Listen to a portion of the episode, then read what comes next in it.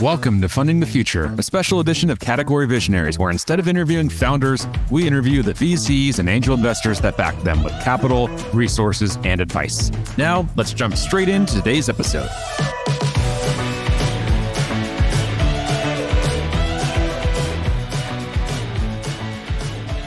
Hey everyone, and thanks for listening. Today I'm speaking with Dan Rosen, founder and partner at Commerce Ventures. Dan, thanks for chatting with me today. Hey, thanks for having me so much. No problem. So, to kick things off, can we just start with a quick summary of who you are and maybe just a bit more about your background? Sure. So, I am the founder of Commerce Ventures. We are an early stage venture firm focused on investing in tech for retail and financial services.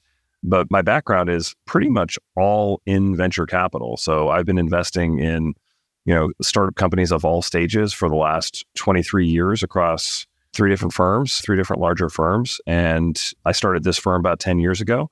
And today, Commerce Ventures is 13 employees, uh, mostly based in San Francisco. And we are, you know, kind of an, investing out of our fourth fund now. We have about $300 million of assets under management and invested in a little over 100 companies to date. And we're fortunate that many of our companies have gone on to grow into category leaders. And so excited to talk a little bit more about, you know, kind of how our investment process works and, you know, kind of any lessons that we can pass along to folks who might be interested. How have you seen venture evolve over the past 23 years? If you can maybe take us back to 23 years ago and paint a picture of what it looked like then compared to now, I think that could be interesting to some of the early stage founders listening in who are, you know, early on in their startup journey. Sure. Back in 2000, I mean, first of all, we were in the sort of sunset period of the dot com era when I joined the industry. And what it meant to start a business back then was fairly different. Almost every business was relatively capital inefficient. There was no cloud computing at the time. Any software you wanted to build, you, you pretty much had to host yourself. Many companies that I was investing in back then were actually hardware businesses which were extremely expensive to build and cost a lot of money to both build the technology, but also bring it to market. So, you know, the building of businesses was much more concentrated in terms of the number of startups back then because it required a fair bit of capital. And the industry of venture capital was much, much more concentrated than it is today. So there was actually a, a fairly small number of allocators of capital to startups or venture firms, if you will. Um, and they were primarily located in the Bay Area and the next closest market was Boston, where I was actually located. But there really weren't many other venture capital, you know, kind of markets in the United States um, and even really around the world that were at, at very significant scale back when I was getting started. So completely different industry structure. Raising capital was really difficult. You had to have getting access to investors was very challenging and the pedigree required to raise capital required you to have worked at some very successful startup or a large tech company, which it to some extent is similar to today. But the companies that you would have had to have worked at would have been instead of you know Google, Facebook, or Twitter or Instagram or something like that. Like it actually would have been you know like Intel or Cisco or another company of the era. So different companies, different pedigrees, much less capital efficient than you know kind of more modern venture capital and a much more concentrated ecosystem. And something else I want to ask about there as well as you mentioned you're based in SF. As we were talking about there in the pre-interview, I'm here as well, so we're neighbors. What are your views on the importance of being in San Francisco and Silicon Valley for founders? Do you tend to only look to back startups that are based here, or are you investing globally? What's your view there? We've been investing in companies across the country since the start of our, our firm. Many of our portfolio companies started in the Bay Area, but many started in other areas, whether that's right in the middle of the country. We have a number of Midwestern based companies in a portfolio, whether that be New York, whether it be the Boston area, some in the Southeast. But we've also made some investments outside of the US as well, especially more recently as our expertise has built in specific themes that we've had success investing at in the US. We've invested in smaller ways in companies that are positioned maybe to be the category leaders in those themes in high growth emerging markets. You know, think about you know the African continent, think about Asia, you know, think about Latin America. So, you know, we're definitely not constrained to investing just in the Bay Area. With all of that said, I do think the Bay Area has the strongest network effect for the tech startup ecosystem broadly. And while we're in a period of adjustment and probably still in a period of recovery, from being honest, I do think eventually the primacy of the Bay Area will be as clear as it was in the past, again, to the tech ecosystem. Even for other, you know, kind of markets in the United States that have grown substantially with the expansion of the tech ecosystem, there really is no other city that is even close to the amount of funding and startup activity that the Bay Area produces. So, are the media reports exaggerated then? It sounds like Silicon what? Valley is not dead. I think the media reports that San Francisco is a challenging city to live in. And I think there's a lot of truth to that. There are a lot of the sort of retail level experiences and dynamics in the city of San Francisco. This is, suggests the city is facing its worst challenges maybe ever. Like many other cities, office space is an issue as well. Like a lot of office buildings are sitting unoccupied. But what I've heard from experts in the area is actually that problem is bigger in other markets. Maybe the problem is biggest in Manhattan. But I'm not an office commercial real estate expert. What I would say is, you know, I continue to see a ton of activity here in the Bay Area. And, you know, we're looking at a number of companies that are just getting started at inception phase, and they're getting started here. They're getting started here because the founders live here. The companies they used to work for are here. And the investors, by and large, are based here. So that network effect is really difficult to compete against. And so while in a concentrated part of the city, some of the retail experience, the the street level experience that you'd have as a visitor, even as a person going to work, is not ideal. I actually think over time, you know, it's really difficult to see this market not recovering in a really strong way. Promising to hear. Now let's switch gears a bit and dive a bit deeper into the fund. So I know you had mentioned 300 million there. Could you also share some of the bigger names that you've invested in that the audience may know? Sure. So as I mentioned, we invest in technology companies serving the retail and financial services ecosystems. Our very first investment, fortunately, was a company called Marqeta, which has gone on to be successful and, and, and has gone public. In that same first fund, we also invested in a company called Bill.com, which also was fortunate enough to go public. Both companies have had tremendous success and are generating in the neighborhood of a billion dollars of revenue run rate these days. So, really interesting, compelling platform businesses. Marqeta in the card issuance and payment space, and Bill.com really in the B2B payments and accounts payable automation software area. So, those are two names that people may know if they know the fintech ecosystem or just follow, you know, kind of tech more broadly. But over time, we've been fortunate to be able to invest in a number of companies that have proven their leadership in specific themes or categories. For instance, I'm on the board of a company in the digital identity verification space called Socure. They actually just in the news recently because they just made their first acquisition of another startup since becoming a startup themselves. And so that's a really exciting company that's that's really grown into market leadership in that digital identity space. I'm also on the board of a company called Kin. Kin is a category leader in the homeowners insurance space, specifically for catastrophic weather affected markets like Florida and coastal regions. So, you know, again, those may be names that people know, but maybe not. But those are some of the companies that, that come to mind. And I'm sure over the last 23 years, you've interacted with and spent a lot of time with some incredible founders and some very successful founders. Are there any traits that you see are common in these very successful founders? Like, are there any patterns that you recognize from your interactions with them? Oh, totally. Yeah. So, first off, I'm generally looking for, we're generally looking for, one is generally looking for uh, folks who have relevance to the problem that they're pursuing a solution for. So, you know, coming to the opportunity with some relevance is usually pretty helpful. But, you know, by and large, we want to see a founder who has vision, right? I mean, so like I see an opportunity or I see a problem that's really big. And by solving it, I can build a big business. Being able to look at the world that way in terms of problems and solutions is pretty important. And like being able to think ahead to a future state of a market is really important. So the first thing is vision. But then you have to add to that, like, I need to be able to persuade people of my vision, one, that it's right and uh, that it's compelling. And then I need to persuade them to give me money or to join my cause and, you know, kind of get underpaid in exchange for some equity uh, in the early days. So that sort of charisma and ability to be persuasive as it pertains to recruiting people and capital is another critical skill. I'd say the third one that comes to mind is is just persistence. Every one of my really successful portfolio companies, and I define success as you've reached, call it, you know, kind of nine figures of run rate or more. For every one of those businesses, they either had to pivot at least once in the early days or they struggled to raise money at some point in their journey or both. So success is really for founders about not giving up in those moments where things are really, really challenging, where you just have no idea what you're doing. You have to just sort of figure it out. You have to build through to the the state of the market that you need to get to. You need to, you know, be resourceful and, you know, just knock on as many doors as it takes in order to find the money you need. But ultimately that all comes back to that one word of persistence. So that's probably one of the most important unifying characteristics. So vision, charisma, persistence, I would say those are probably three.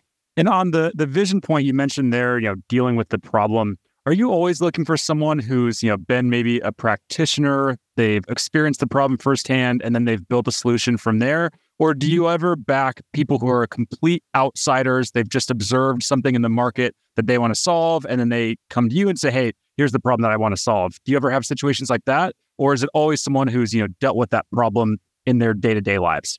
It's very often the case that you're investing in somebody who isn't coming specifically from the space that they're trying to build a company in, but they're typically showing up with characteristics that suggest to you that they can scope a problem and the opportunity.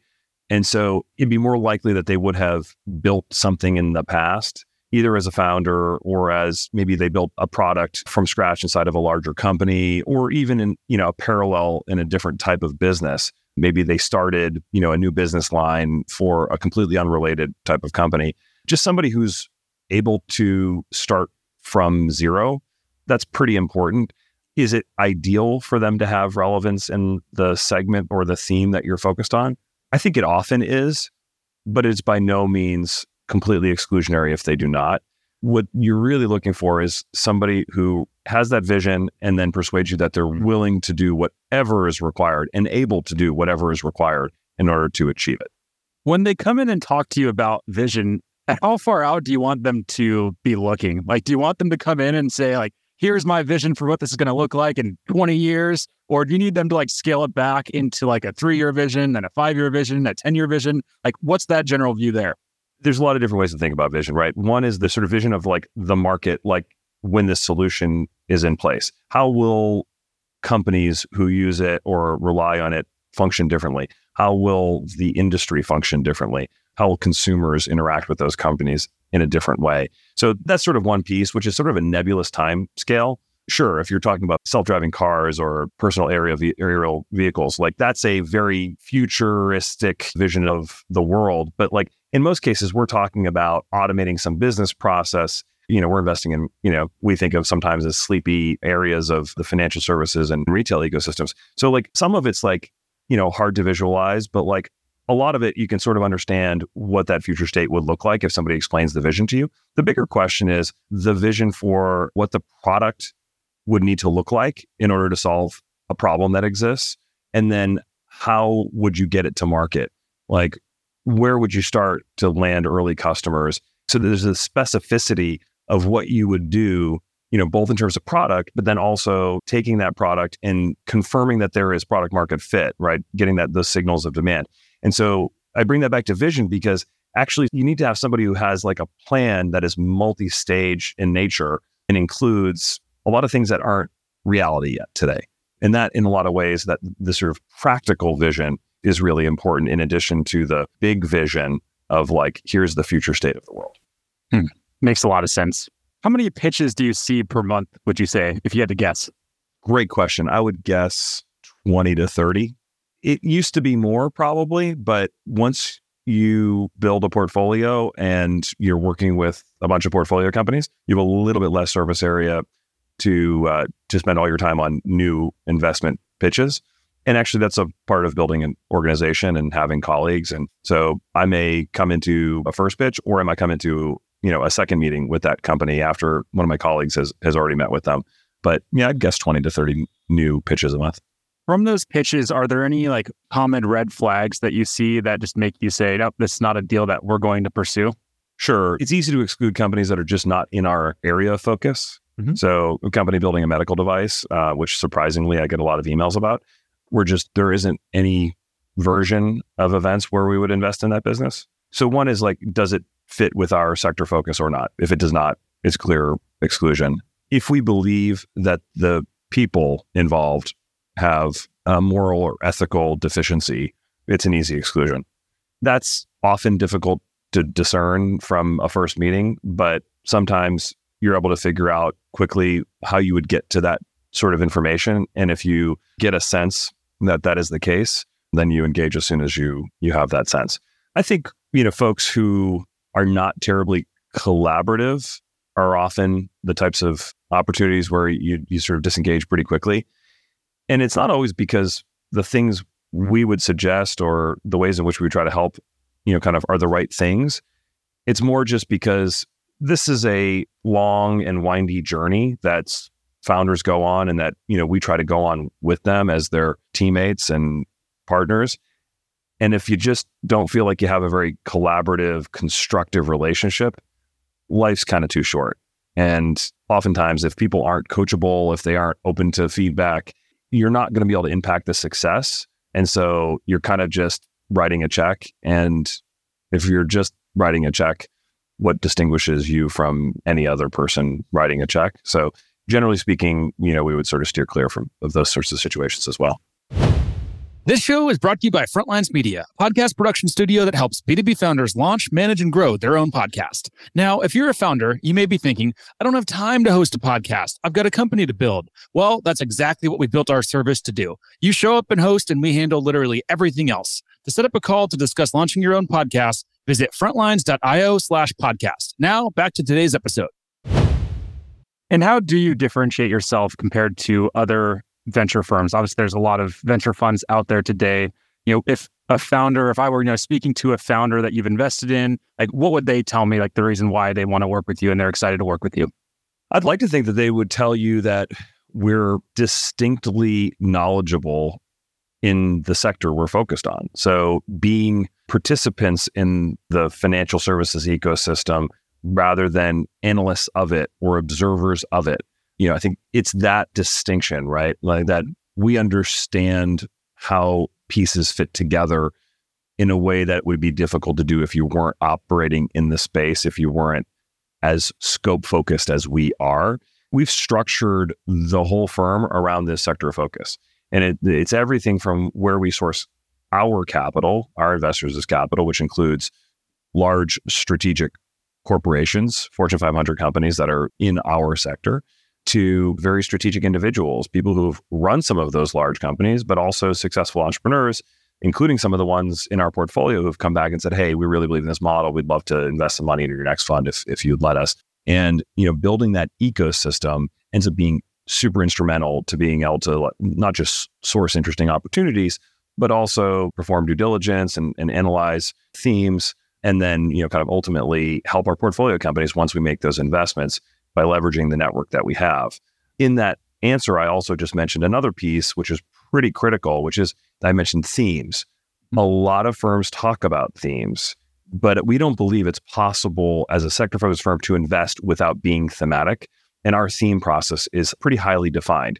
And it means that, you know, we go very, very deep into areas that they could be you know popular sound bites for other people or they could be areas that you know kind of another venture firm even another sector focused venture firm might really not have spent any time at all.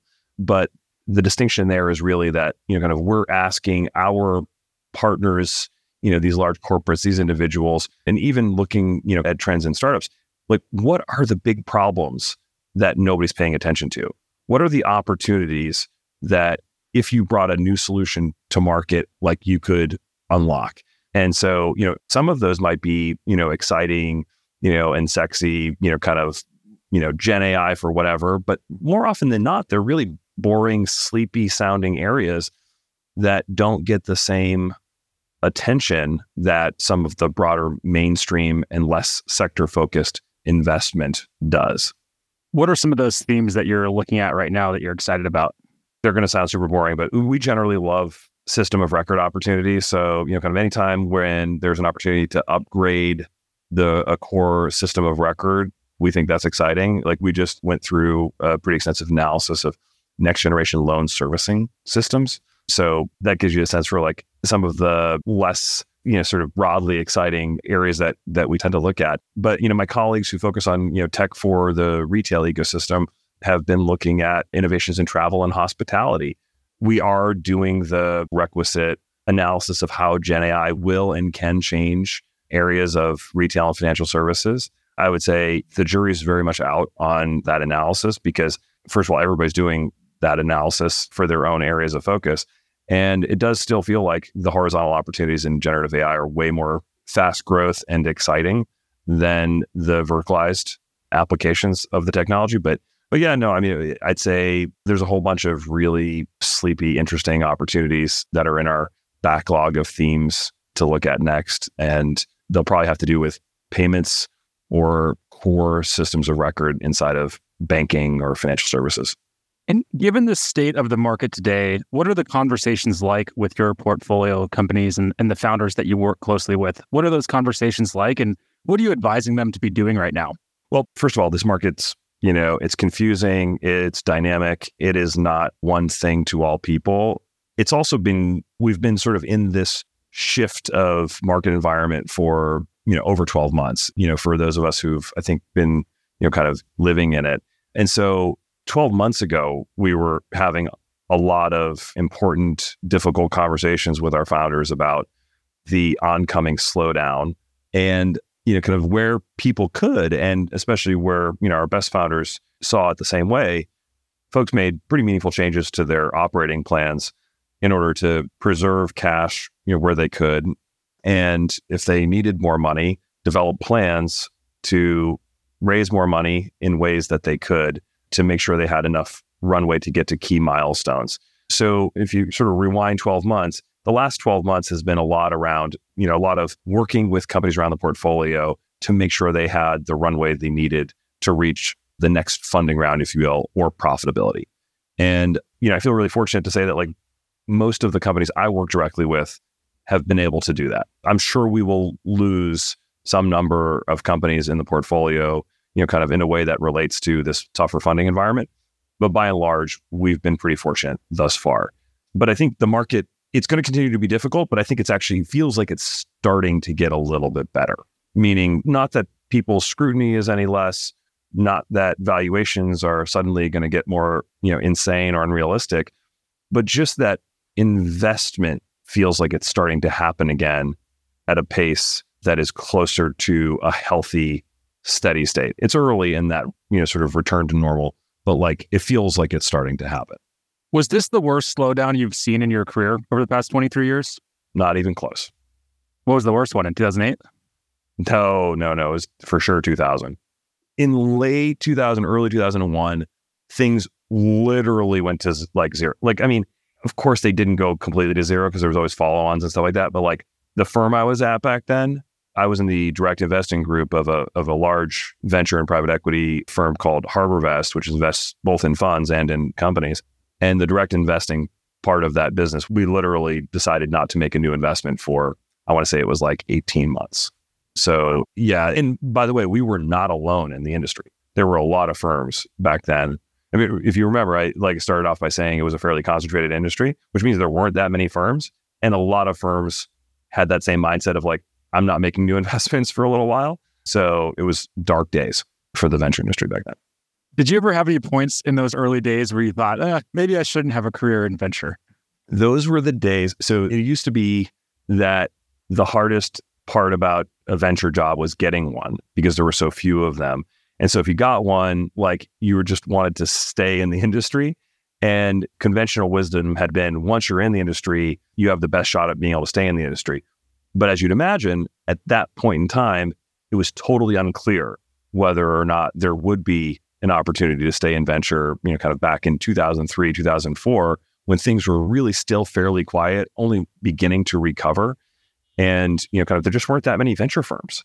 Now, interestingly, I went to business school in 2004. And by the time I graduated, we were in another really awesome bull market, which was great. I got really fortunate. But also, in those late 2000s, there was the beginning of the emerging manager trend. It was slow, but you had, you know, first round and Union Square and Kefa and True Ventures. getting started in this period of time, which gave us all ultimately the sort of confidence and conviction to, you know, kind of spin out of the firms we were at. And part of the reason I, that I had the audacity to believe that I could start my own firm. So anyway, it was an interesting progression, but I guess I never really totally lost faith in, you know, my ability to be in venture. But yeah, there was a period of time in business school where I said, at the very least, I should ask myself whether or not I should be doing something different and use this business school experience to explore that, which is what I did. And what was it like when you raised your first fund? Can you take us behind the scenes of that first fund? Super brutal, like really not not fun at all for a variety of reasons. First of all, in 2012, when I started having those discussions, there really wasn't a very large emerging manager universe. Like I was one of a relatively small number of, of managers. I mean, that changed a lot over time, but that was the first piece. The second piece was I had been a principal at the firm I left to start this fund, not a partner. And fundraising without that partner distinction was more challenging, I think. And then I, I wanted to this to be a sector focused firm. And my strategy thus didn't really fit for almost any institutional investor. And the size of the first fund, the target was so small that again, there almost no institutional investor could invest in me. So by definition, I had to go to individuals and I went to some corporates and, you know, I was able, you know, fortunately to scrape together enough to sort of gather that first fund and and have it be, you know, kind of execute on an investment strategy. But it's really, first of all, like I don't know if it's just you know my background growing up or but it's really uncomfortable asking other people to part with their money, especially individuals. You know, and you don't realize at the time that like it's actually a fairly normal thing to do in the venture ecosystem, but it's very uncomfortable if you haven't done it before.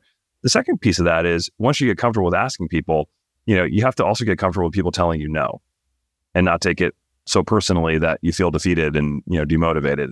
Once you get there, like actually life gets a lot easier and you realize it's a numbers game. And if you have an interesting idea and you're reasonably persuasive, you know, going back to my earlier points, then you should be able to raise enough capital to do something. And hopefully, with that capital, you can prove your strategy out a bit and get people excited about investing more the next time. What do you think most people get wrong about what it's like to be a VC?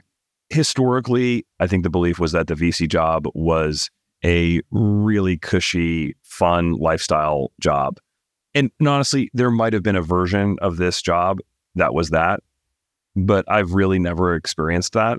I would describe, you know, kind of venture capital as primarily a sales job. You're really out there trying to pitch dollars to founders who oftentimes have, especially the best ones, have, you know, many other sources of dollars they could choose. And so, you know, coming up with a pitch and a differentiation, you know, relative to those other sources of dollars is, is really important. And so, first of all, it's not cushy. You do work a lot and, you know, you're selling a commodity. It's a sales job. And it's, I think that isn't always what people think about when they maybe aspire to, you know, a career in venture capital, either early in their career or down the road. But there is a lot to love. I mean, it's a, it's a, it's a fun career if you love learning and there is, I don't know, it's, it's super dynamic. It's never a boring day. Truly, I, I can't remember a day where I, I, was like, wow, I really wish, you know, kind of I had something to do today. it's, it's, almost always the the opposite. It's almost always, I wish I had a few more minutes to think today. And final couple of questions. As I was looking on your website earlier today, I saw there was a section for founders from underrepresented backgrounds and an email address that, you know, called them out to get in touch. Can you tell us a little bit more about that initiative? Sure when a lot of other people realized three years ago that we probably weren't doing a great job of attracting diverse deal flow. And, you know, we looked at our portfolio and didn't see a lot of diverse founders in our portfolio.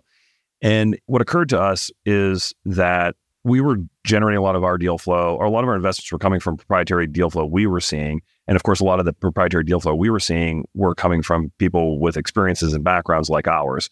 So they tended to look like us, which it's not that those things are expressly bad. It's just that, you know, kind of you're obviously going to miss out on investing in folks who have different backgrounds, who don't look like you.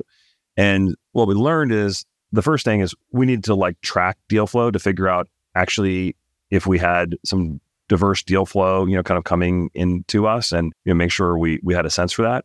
And after determining that we probably weren't seeing enough deal flow like that, we you know tried our best to create channels to us, even ones as simple as just you know calling it out on our website, mm-hmm. but like accelerators and conferences and events that we've helped to put on that really invite those sorts of founders to get to know us and to tell us you know kind of about their missions and their journeys and you know see if we might be part of that journey because it is the case that like the natural sort of equilibrium or steady state will take you to folks that sort of have similar backgrounds and you know to you and, and the people in your network so you actually have to invest energy in order to break out of that i think makes a lot of sense and final question dan if founders are listening and they say wow i want to work with dan dan sounds like the type of investor that i want to work with where should they go how do they get in touch it's literally dan at commerce.vc just send an email. I will do my best to respond to them. I'm not perfect at that, of course, but we do our best to be responsive. The only caveat is if you're not in our industry focus, my answer is always going to be sorry, where it's just not a fit for us. So if somebody has a tech innovation for retail and financial services and wants to get in touch, it's just dan at commerce.vc. So you don't want to back my medical device company, you're saying? I just wouldn't know how to even think about it. Dan, thanks so much for taking the time to chat. I really enjoyed our conversation, and I know our audience is going to as well. So, really appreciate it. Thanks, Brad. Appreciate you having me. This episode of Category Visionaries is brought to you by Frontlines Media, Silicon Valley's leading podcast production studio. If you're a B2B founder looking for help launching and growing your own podcast, visit frontlines.io slash podcast. And for the latest episode, search for Category Visionaries on your podcast platform of choice. Thanks for listening, and we'll catch you on the next episode.